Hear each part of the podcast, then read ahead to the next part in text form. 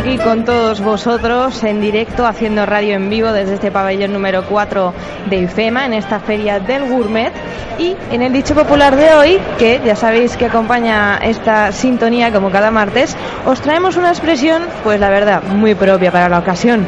Comer de gorra. Bueno, Comer de gorra, ya sabéis, significa comer gratis o a costa de otros. También se aplica a otras acciones, como por ejemplo beber de gorra, de gañote. o ir de gorra, o fumar de gorra Por también se puede decir. El verbo, pues sería gorronear, como todos conocemos, y la persona que actúa de gorra, pues es un gorrón. Algunos autores suponen que este dicho de comer de gorra hacía referencia a los estudiantes que se colaban en los convites, siempre con la gorra en la mano, cuando la llevaban, eso sí. Así, pues podían comer bien algunas veces a lo largo del curso, que no era lo habitual, la verdad, pobrecitos.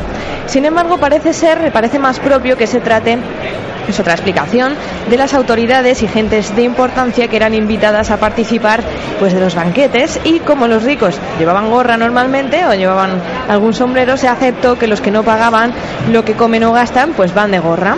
También este dicho popular puede hacer alusión a los mendigos que rondaban por las calles con la gorra pidiendo, por tanto, pues comían y vivían de la gorra. Ya sabéis, posibles explicaciones, tres posibles orígenes, estudiantes, autoridades o mendigos, quedaos con la que más os guste para explicar este dicho popular al que José María y yo estamos intentando hacer homenaje hoy.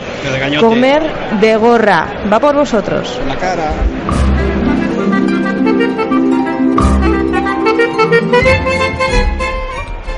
Ya, ya, ya. ya. A vuestra salud, Pablo. No, no, se ha sido muy bien traído, sí, sí, sí, eso.